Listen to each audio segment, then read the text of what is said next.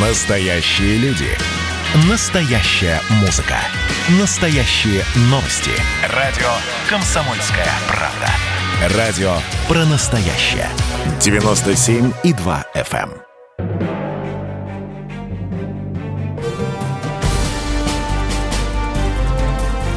Однажды в Советском Союзе.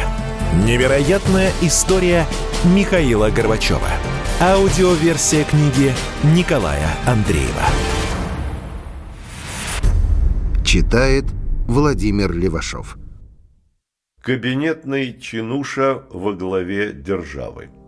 Мэтлок завел досье на Черненко. Он обратил внимание, что на сессиях Верховного Совета начальник канцелярии в президиуме находится неизменно за спиной Брежнева – время от времени передает ему папку, что-то коротко говорит. Мэтлок сделал вывод – Черненко – хранитель документов, фигура значительная, исполняет чисто служебные функции. Каково же было его изумление, когда он узнал, Черненко стал членом Политбюро. Но и недооценивать Черненко не стоит. В развитии чудовищной по сложности несущей конструкции КПСС он внес вклад, сравнимый разве что с вкладом Сталина. Черненко сделал все, чтобы партийный аппарат полностью подмял под себя не только аппарат государственный, но и само государство. Черненко поставил общий отдел ЦК КПСС главным в системе партийной бюрократии – Позже Болдин, помощник Михаила Сергеевича, использует общий отдел, чтобы создать информационную блокаду Михаилу Сергеевичу. В КПСС Черненко создал бюрократическую систему тотального контроля. Потрясение, граничащее с ужасом, вызвало у общества первое же публичное выступление Черненко в новой роли на траурном митинге при похоронах Андропова. Неужели этот задыхающийся, с трудом выговаривающий слова старик будет править великой державой? Абсолютно никакого опыта политической и государственной деятельности, поверхностные знания реальной жизни страны, слабые волевые качества – все это было видно даже тем, кто далек от власти. Да у любого первого секретаря обкома шире был взгляд на действительность, больше опыта – ведь Черненко, кроме бумаг, ничего не знал. В своей речи после избрания Черненко пытался представить себя приверженцем новых идей и начинаний, предложенных Андроповым, но все понимали, с надеждами на перемены придется погодить. Черненко из-за своего физического состояния не мог исполнять самые необходимые и простейшие обязанности. Приехал в СССР Ким Ир Сен – Официальная встреча двух руководителей. Состояние Черненко неважное. По пути из комнаты Политбюро до Владимирского зала, где должна состояться встреча, он три раза садился передохнуть. Беседу вел с трудом. Когда окончилась встреча, Черненко говорит «устал». Втягиваете вы меня во всякие мероприятия, надо как-то сокращать их. Встал, не в состоянии сделать несколько шагов до лифта, его поддерживали телохранители. Тихонов и Громыко, как бы проявляя заботу, в один голос «надо беречь Константина Устиновича, нельзя давать ему такую нагрузку». Что сказать в ответ? Такая работа у генерального секретаря. И без того встречи и беседы сокращены до минимума. Он никуда не ездит, даже по Москве. Но Громыко, Гришин, Романов, другие в унисон – да, да, беречь, беречь. Драма и комедия.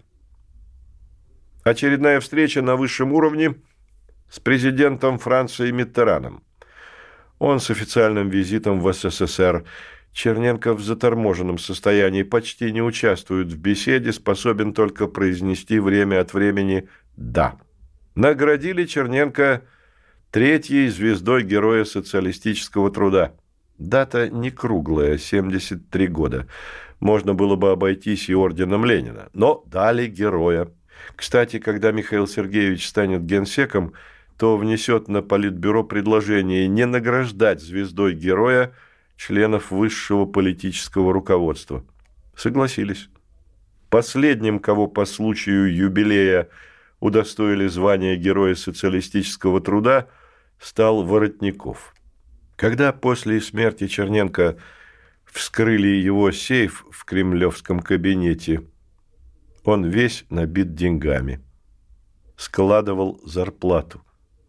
Тратить-то члену политбюро генсеку не на что. Они и семья на всем государственном. Вот и накопилось за долгие годы. Деньги пересчитали и передали в управление делами ЦК.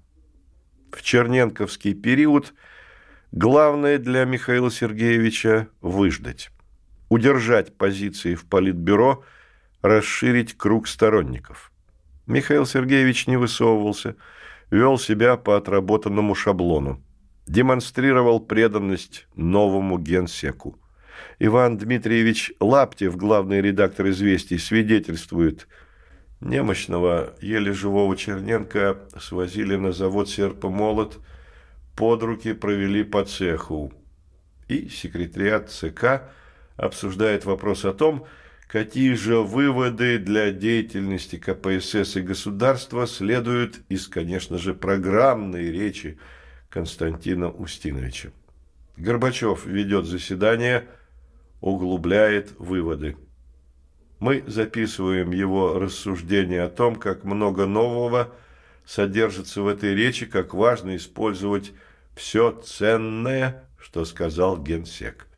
Пустопорожние указания и бессмысленные. От Чазова Михаил Сергеевич знал, дни Черненко сочтены. Как это не покажется парадоксальным, избрание Черненко на пост генерального секретаря – было очередным подарком судьбы для Михаила Сергеевича. Приди на этот пост кто-то другой из группы старейших членов Политбюро, еще вполне здоровый, полный политических амбиций, тот же Громыко или Гришин, кресло генсека было бы занято надолго, лет на 5-6, а значит, не состоялась бы и весна 1985 года. Понять, как относится Черненко – к Михаилу Сергеевичу было невозможно. Ясно, что Михаил Сергеевич не входит в круг приближенных к генсеку. Но, несмотря на давление со стороны Тихонова и Гришина, он не только сохраняет его в руководстве ЦК КПСС, но и оставляет за ним пост второго секретаря, то есть формально своего первого заместителя. Черненко не задвинул Михаила Сергеевича, более того, он почти прямым текстом обозначил его своим преемником. Сказал на заседании Политбюро «Последнее время я стремился к тому, чтобы в поле зрения Политбюро находились наиболее важные и крупные вопросы. Нужно разгрузить и секретариат, передавать больше вопросов на решение секретарей и отделов ЦК. Под свою опеку – я беру принципиальные вопросы внутренней и внешней политики, партийно-организационную работу, общий отдел и управление делами, оборонные вопросы. За Горбачевым сельскохозяйственное производство, отдел сельхозмашиностроения. За ним введение секретариата ЦК. В отсутствие генсека заседание Политбюро. Последнее предложение – вызвало изумление некоторых членов Политбюро.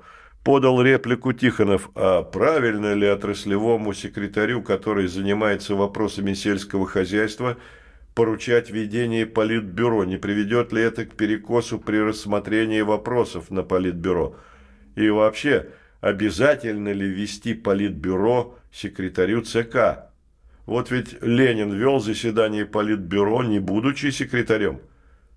Это явный демарш против Михаила Сергеевича и многозначительная ссылка на Ленина. Тихонова короткими репликами и междометиями поддержали Гришин, Романов, Громыко.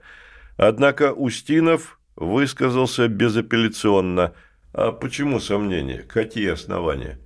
Практика прошлых составов, когда в отсутствие генсека Политбюро вели Кириленко, Суслов – к чему вспоминать времена Ленина? Тогда была иная структура, да и в ЦК-то было всего два десятка человек. В 1989 году Тихонов пришлет Михаилу Сергеевичу письмо, в котором вспоминал о своей позиции, занятой на заседании Политбюро в 1984 году. Просил прощения за тот поступок.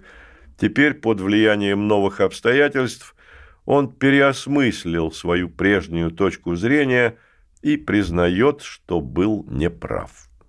В стране не воспринимали астматического старика как руководителя. До этого Брежнев вызывал смех, в последние годы над ним потешались, передразнивали его речь, знаменитые сосиски-масиськи, а над Черненко и потешаться было как-то глупо.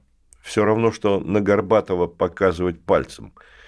А идеологическая служба ЦК предпринимала невероятные усилия для пропаганды героического образа Черненко, и мыслителям невероятной глубины его представляли, и государственным деятелям мирового масштаба, и теоретикам партии, но калибр его личности был мелкий.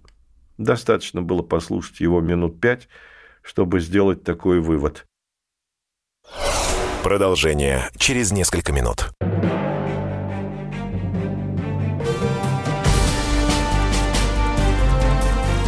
Однажды в Советском Союзе. Невероятная история Михаила Горбачева. Аудиоверсия книги Николая Андреева. Читает Владимир Левашов. А на Западе все больше говорят о Михаиле Сергеевиче. Он стал популярным до того, как стал генсеком.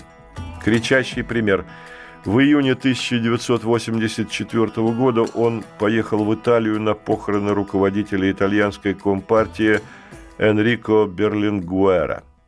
Когда Михаил Сергеевич шел к гробу, итальянцы скандировали «Горбачев! Горбачев! Вива Горбачев!».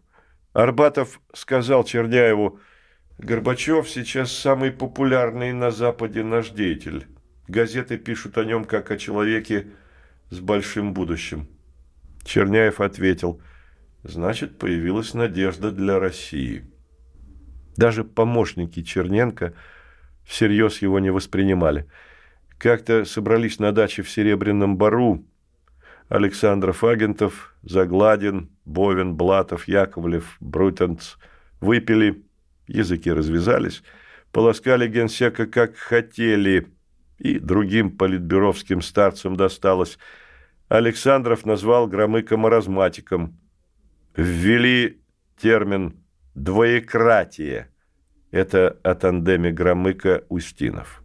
Приход к власти Черненко воодушевил, выразимся так, антигорбачевские силы. Верные люди донесли Михаилу Сергеевичу, его недруги заняты поисками компрометирующих его данных. Он был готов к подобным интригам хорошо знал аппарат и за пять лет пребывания в Москве изучил, кто на какую подлость способен. Под Михаила Сергеевича стали копать. На Ставрополье раскрутили дело Лобженидзе, управляющего Кисловодским трестом ресторанов и столовых. Он был арестован. Допрос вел Сашин, следователь по особо важным делам при генеральном прокуроре. Лобжанидзе через много лет рассказал. На первых же допросах в прокуратуре мне заявили «Покажи на Горбачева». Я «Что показать?» Ты же ему накрывал столы и все бесплатно оплачивал его кисловодские развлечения. Грозили, если директор не покажет на Михаила Сергеевича, то в лагерях сгноят. Лобжанидзе держался. Сашин однажды вышел из себя. Не хочешь на Горбачева показывать. Он член политбюро, секретарь ЦК. Это понятно, боишься. Тогда выкладывай все о его дружках. Мураховском, Казначееве. А Лысого с пятном на лбу мы все равно посадим. Не удалось сломить Лобжанидзе. Не дал показаний на Михаила Сергеевича. Но все равно его посадили. В апреле 1984 года в кремлевских коридорах, в кабинетах на Старой площади поползли слухи «Дни Михаила Сергеевича в ЦК сочтены».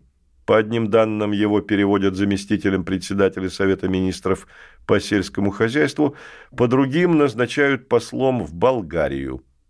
Но слухами все и закончилось. Михаил Сергеевич продолжал активно работать в прежней должности.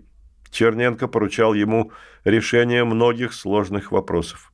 Болдин рисует тогдашнюю ситуацию. Вопрос о назначении Горбачева вторым секретарем продвигался туго. На Политбюро Черненко сказал, что вести заседание секретариата ЦК будет Горбачев, а это значило, что он становился вторым лицом в партии. Но решение Политбюро ЦК по этому вопросу не было принято. Черненко не предложил Михаилу Сергеевичу пересесть по правую руку от себя напротив главы правительства Тихонова, как это было при Андропове. Михаил Сергеевич переживал.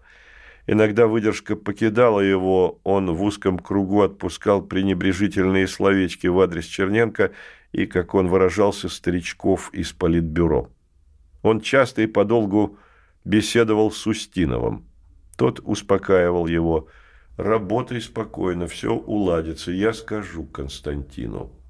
Тихонов, Гришин при всяком удобном моменте указывали Михаилу Сергеевичу, что он никто и ничто и вообще случайно оказался за одним столом с ними. Их бесило усиление его позиций, которое произошло при Андропове. Так продолжалось до тех пор, пока Устинов не выдержал и не сказал на заседании Политбюро ЦК. Законное место Горбачева за столом заседаний по правую руку от генсека. Как бы спохватившись, это подтвердил и Черненко – Противиться мнению Устинова никто не решился. Не изменил позиции только Тихонов. На заседание Политбюро Черненко вносили чуть ли не на руках. Два телохранителя поддерживали его с двух сторон, усаживали в кресло. Помощник пододвигал ему бумаги. Он, задыхаясь, багровее от натуги, ронял несколько фраз, невнятно зачитывал абзац другой из документов – образно изложил деятельность Черненко на посту генсека академик Велихов. Я с детьми катался на лыжах в Армении. Вдруг срочно вызывают в Москву на заседание Политбюро по вопросу образования. Лечу в Москву, времени в обрез, вбегаю в зал заседаний. По моему лицу ручьем течет пот. Скоро переходит к моему вопросу. Черненко спрашивает членов Политбюро. «Все понятно?» Они хором отвечают «Все, принимаем, вопрос решен». Зачем меня дергали, так и не понял. Всем было ясно, трагический исход болезни близок.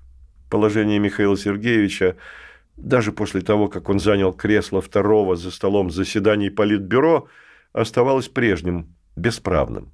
Повестка заседания секретариата составлялась в аппарате Черненко – на многих документах, которые выносились на обсуждение, уже стояла виза генсека, утверждающая, в каком направлении нужно решать те или иные проблемы. Михаила Сергеевича это злило.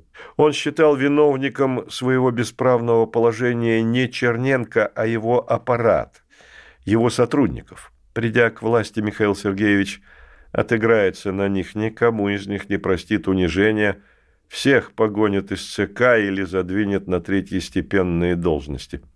Но пока что ему приходилось молчать, терпеть, выжидать. Он на обочине политической жизни. Его не привлекали к решению важных вопросов. Не возникло и доверительности, к которой он привык, работая с Андроповым. Михаил Сергеевич предпринимал усилия, чтобы как-то наладить отношения с Черненко. Перестал отпускать колкости в его адрес – сказал Болдину. «Вчера встретился с Черненко и сказал ему, что, несмотря ни на какие сплетни, на попытки нас столкнуть, буду активно поддерживать его, помогать в работе, делать все, что необходимо. Нельзя в партии разводить склоки, давать пищу слухам». Зря он так унижался. Успокоил Генсека. «Я не мечтаю занять ваше место».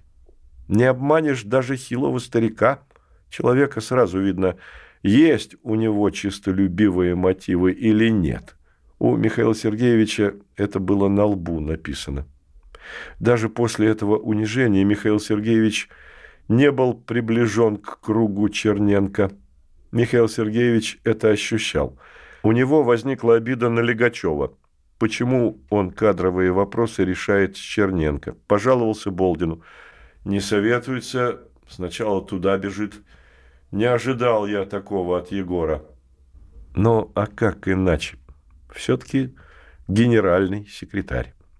Михаил Сергеевич развернул бешеную деятельность в аппарате ЦК, много работал сам и заставлял трудиться других. И это на фоне большинства других членов Политбюро, которые, пользуясь частым отсутствием генерального секретаря, перешли на сокращенный рабочий день, не перенапрягались. Плотно с 9 утра до 9 вечера трудится только Михаил Сергеевич. Действовал энергично и круто, не выбирая методов и слов. Он-то думал, что своей активностью убедит Черненко в своей полезности и необходимости. Не помогало. Положение Михаила Сергеевича оставалось неопределенным, неустойчивым. Окружение Черненко делало все возможное, чтобы принизить его роль. Во время болезни Черненко заседания Политбюро откладывались, и лишь когда перерыв становился чересчур длительным, Черненко звонил Михаилу Сергеевичу и просил провести заседание. Такая неопределенность приводила в бешенство Михаила Сергеевича. Воротников вспоминает Горбачев, возмущался, что ситуация остается неясной. Ему хотелось, чтобы право вести политбюро было закреплено за ним официально. Однако Черненко не возвращался больше к этому вопросу. Силы, группировавшиеся вокруг больного руководителя, предпринимали изощренные попытки, чтобы не дать Михаилу Сергеевичу проявить себя как человеку, идущему на смену Черненко. Волей Устинова удалось пересадить Михаила Сергеевича за столом заседаний Политбюро на положенное место, но на Старой площади перемещение в кабинет второго лица в партии не состоялось. Противники держали его в прежнем кабинете, а ему был положен кабинет, который занимал Черненко, когда был вторым секретарем. Для тех, кто разбирался в партийной субординации, это был знак неполноценности. Михаила Сергеевича это больно задевало. Формальным предлогом затягивания переезда было то, что Черненко, мол, еще не вывез из своего бывшего кабинета свои вещи. Он болен, и ему не до того, чтобы разбираться, что взять, что оставить. Продолжение через несколько минут.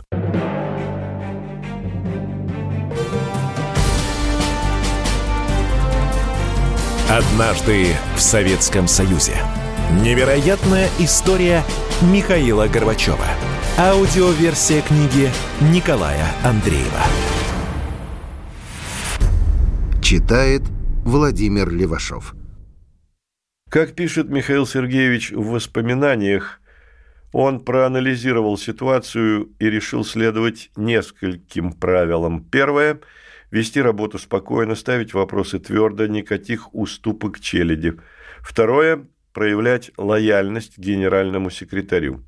Третье – в Политбюро вести линию на примирение. И четвертое – держать в курсе событий секретарей ЦК республик, обкомов, крайкомов партии.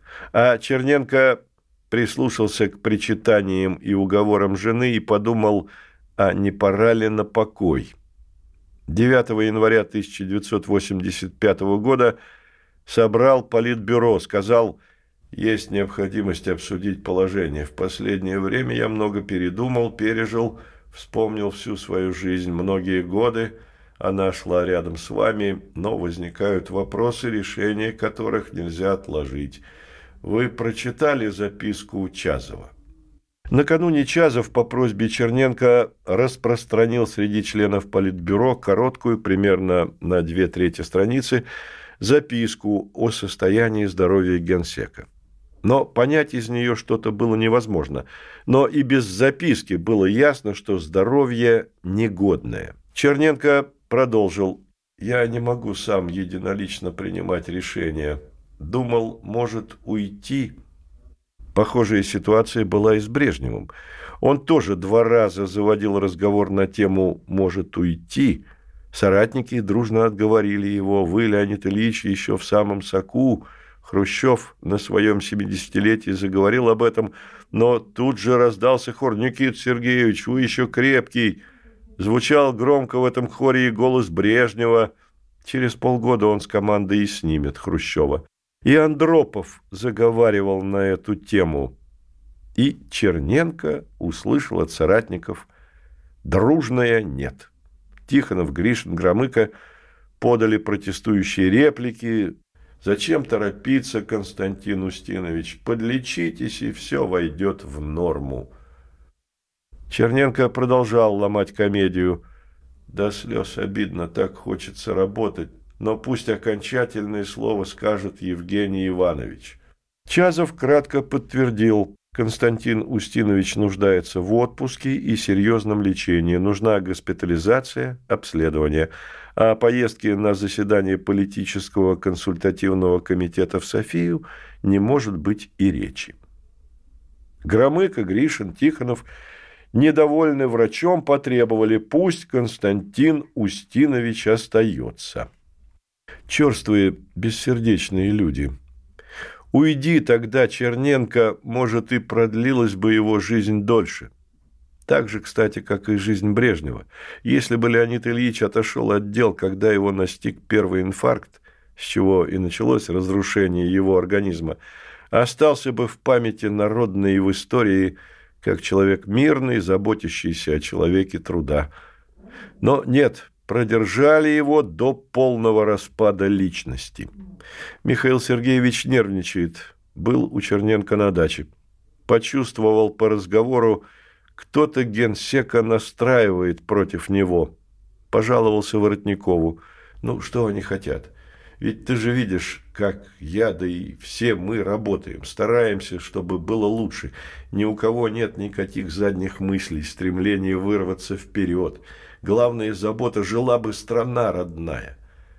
Воротников отмечает, жила бы страна родная, любимое выражение кредо Горбачева.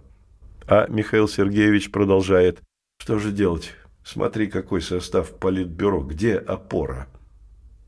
Болезнь Черненко обострялась. Ситуация в политбюро накалялась. Распри проявлялись почти в открытую.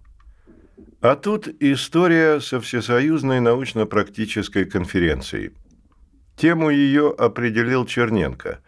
Выполнение решений июньского пленума ЦК КПСС по идеологическим вопросам. Назвал докладчика Горбачев. Михаил Сергеевич сформировал группу, в которую вошли Медведев, Яковлев, Беккенин, Болдин. Подступились к темам – Собственность, характер производственных отношений в обществе, социальная справедливость, товарно-денежные отношения. Поработали над текстом выступления, материал выстраивался свежий, глубокий. Как пишет Медведев, проект доклада вобрал в себя результаты аналитической работы Михаила Сергеевича и его группы. Это, по сути дела, был основной предперестроечный документ – разумеется, не свободный от чугунных клише, иначе его просто бы не приняли. Перспектива выступления Михаила Сергеевича вызвала настороженность и ревность со стороны ортодоксов, претендовавших на роль монопольных законодателей в идеологической сфере. Пользуясь беспомощностью Черненко, они бесконтрольно влияли на выработку идеологических установок – расстановку кадров в этой сфере. Под их влиянием находился заведующий отделом пропаганды ЦК Стукалин. Их активно поддерживал и секретарь ЦК по идеологии Земянин. Все было готово. Участники конференции съехались в Москву, и вдруг накануне ее открытия Горбачеву звонит Черненко. Он считает нецелесообразным проводить идеологическую конференцию сейчас – впереди партийный съезд, надо сосредоточиться на его подготовке. Михаил Сергеевич был готов к такому повороту дела, сказал, такой шаг недопустим, так как это скандал. Черненко дал задний ход. Проводите, но не делайте из конференции большого шума. На трибуну конференции поднялся моложавый, энергичный, симпатичный человек произнес квалифицированный доклад, в котором немало свежих мыслей, намечалась большая перспектива. Выступление сыграло важную роль в судьбе Михаила Сергеевича. Его заметила партийно-хозяйственная элита, причем заметила не только как знатока аграрных проблем. Его заметили в обществе. Такого члена Политбюро не слышали и не видели. И заметила Михаила Сергеевича международная элита. Черняев пишет, Горбачев вдруг пригласил меня на свою встречу с известным американским специалистом-аграрником Кристаллом. Очаровал собеседника энергией, знанием дела, планами, идеями, открытостью, которые не позволял себе в общении с иностранцами никто из его коллег. Тот слушал изумленный и в конце сказал, что если во главе Советского Союза встанут вот такие люди, то можно действительно надеяться на лучшее. Кристал, вернувшись домой, наверняка рассказывал коллегам, знакомым о неординарном советском руководителе, но от него ничего не зависело. Иное дело Тэтчер. С Горбачевым можно иметь дело.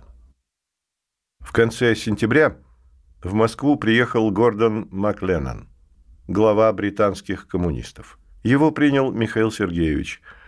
После встречи с Макленноном позвонил Черняеву. И вроде как в раздумье, а что если поехать в Англию во главе парламентской делегации?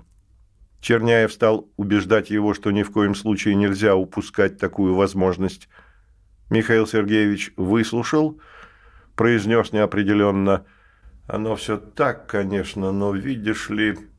Не закончил. Черняев догадался.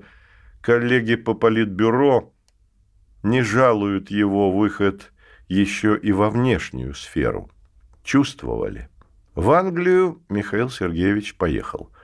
Уж и не вспомнить, когда до него советские делегации высокого уровня были в Великобритании. Хрущев был в Лондоне. Брежнев игнорировал британские острова, а отношения между обеими странами развивались сложно, и нужда в подобных визитах была. Британское правительство обсуждало вопрос о приглашении возможного будущего советского лидера. Информация об Михаиле Сергеевиче поступала противоречивая. Смену Черненко видели в Гришине, Романове, Горбачеве кого из них пригласить. У кого перспектива встать во главе СССР? Решили посоветоваться с Трюдо. Последний без колебаний высказался за Михаила Сергеевича. Англичане прислушались к совету канадца. Главное событие визита Михаила Сергеевича – его встреча с Тэтчер. С этого момента он становится известен как политик международного масштаба.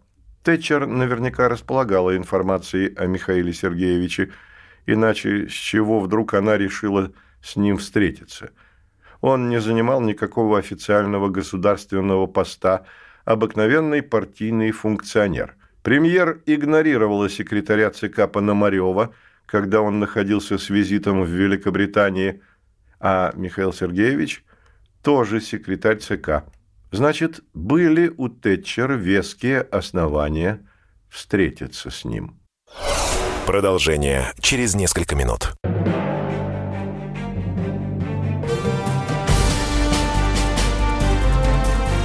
Однажды в Советском Союзе. Невероятная история Михаила Горбачева. Аудиоверсия книги Николая Андреева. Читает Владимир Левашов. С Горбачевым можно иметь дело.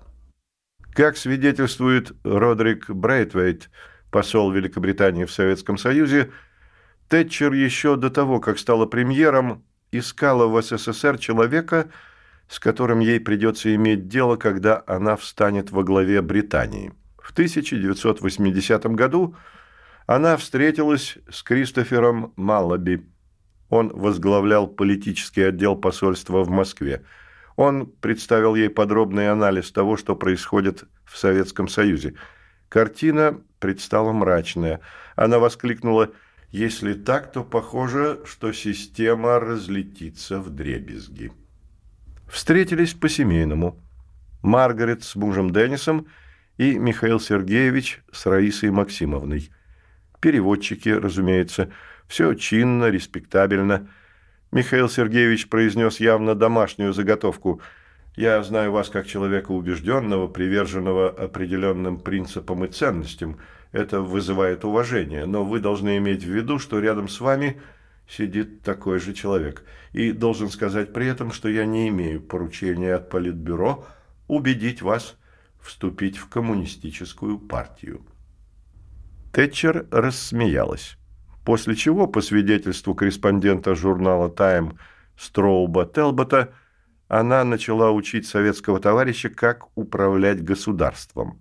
Во время первого разговора с Горбачевым в Чекере, официальной загородной резиденции Тэтчер, она прочла предполагаемому будущему советскому лидеру лекцию о том, как следует править в современном обществе. Господин Горбачев, вы должны децентрализовать власть. Не позволяйте экономическим министрам править всем.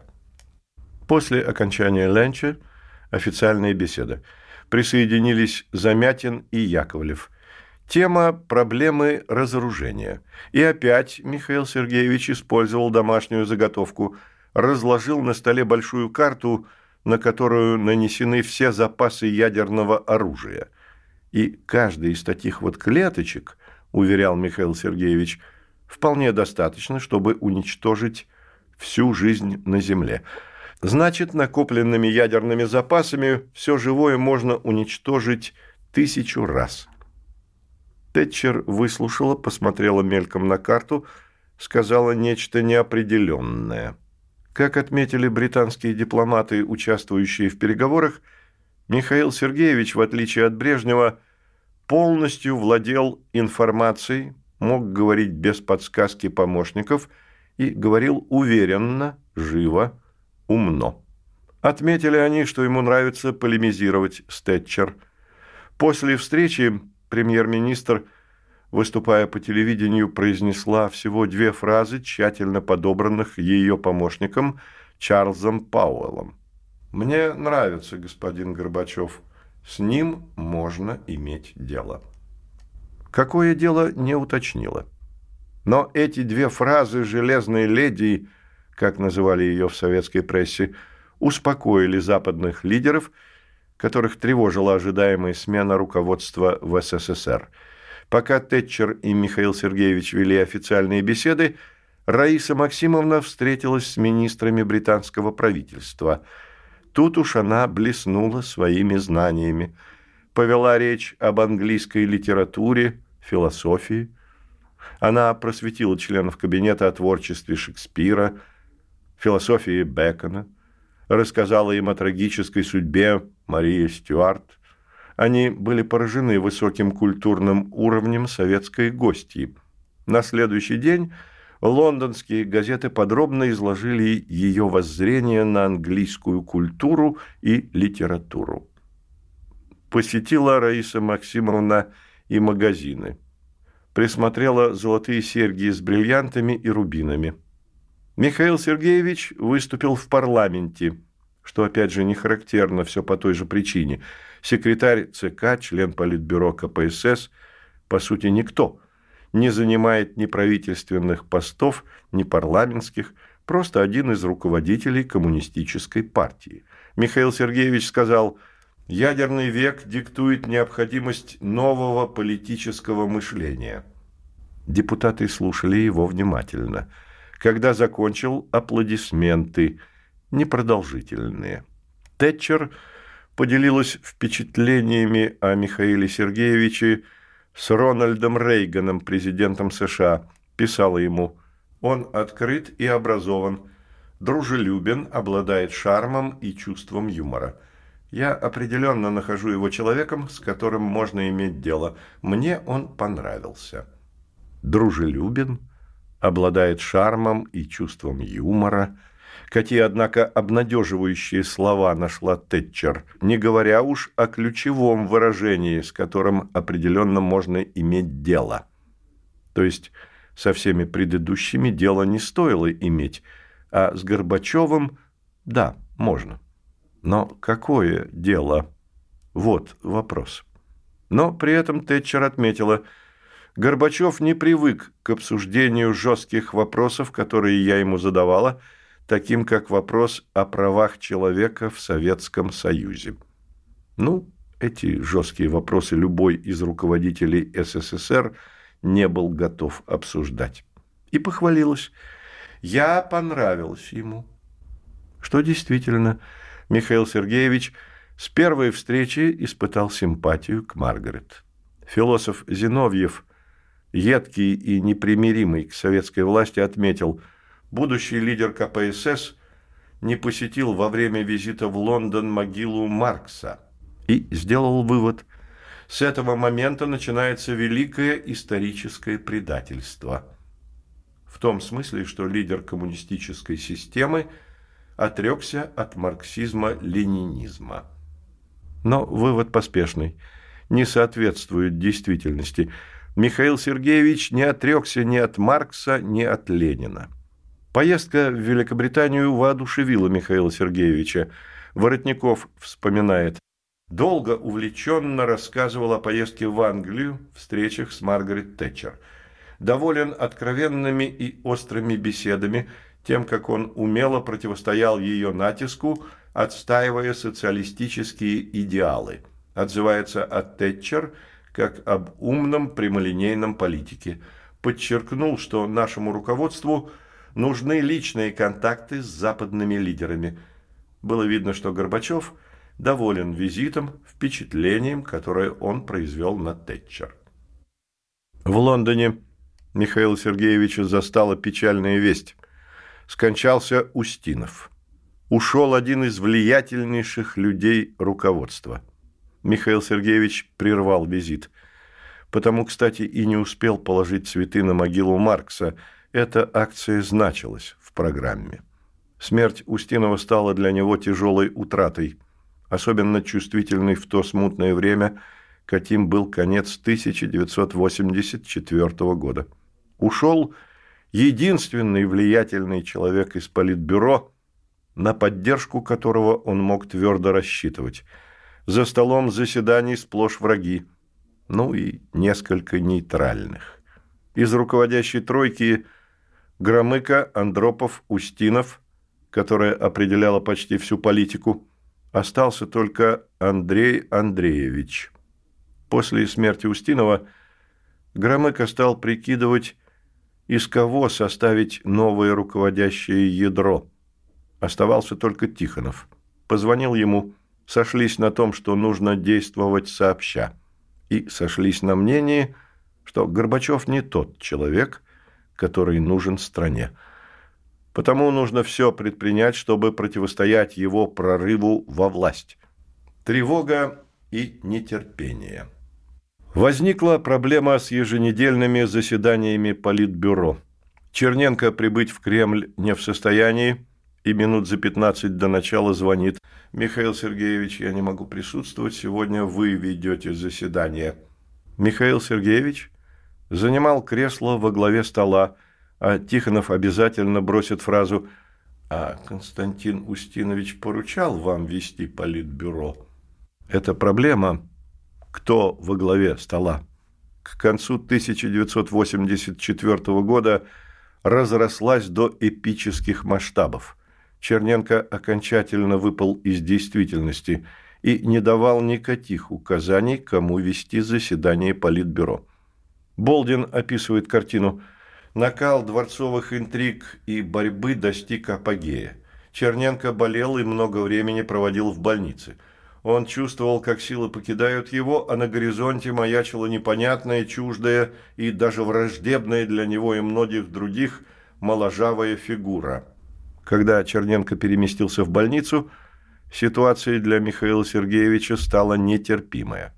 У генсека в палате бывали Тихонов, Громыко, Гришин – и каждый на заседании Политбюро хвастал, что именно он получил точные инструкции, как действовать. Нередко по рассматриваемому вопросу один из приближенных к телу излагал вариант, который противоречил другим, и каждый ссылался на генсека.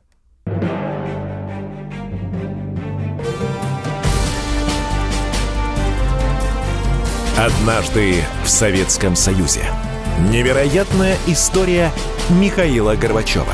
Аудиоверсия книги Николая Андреева.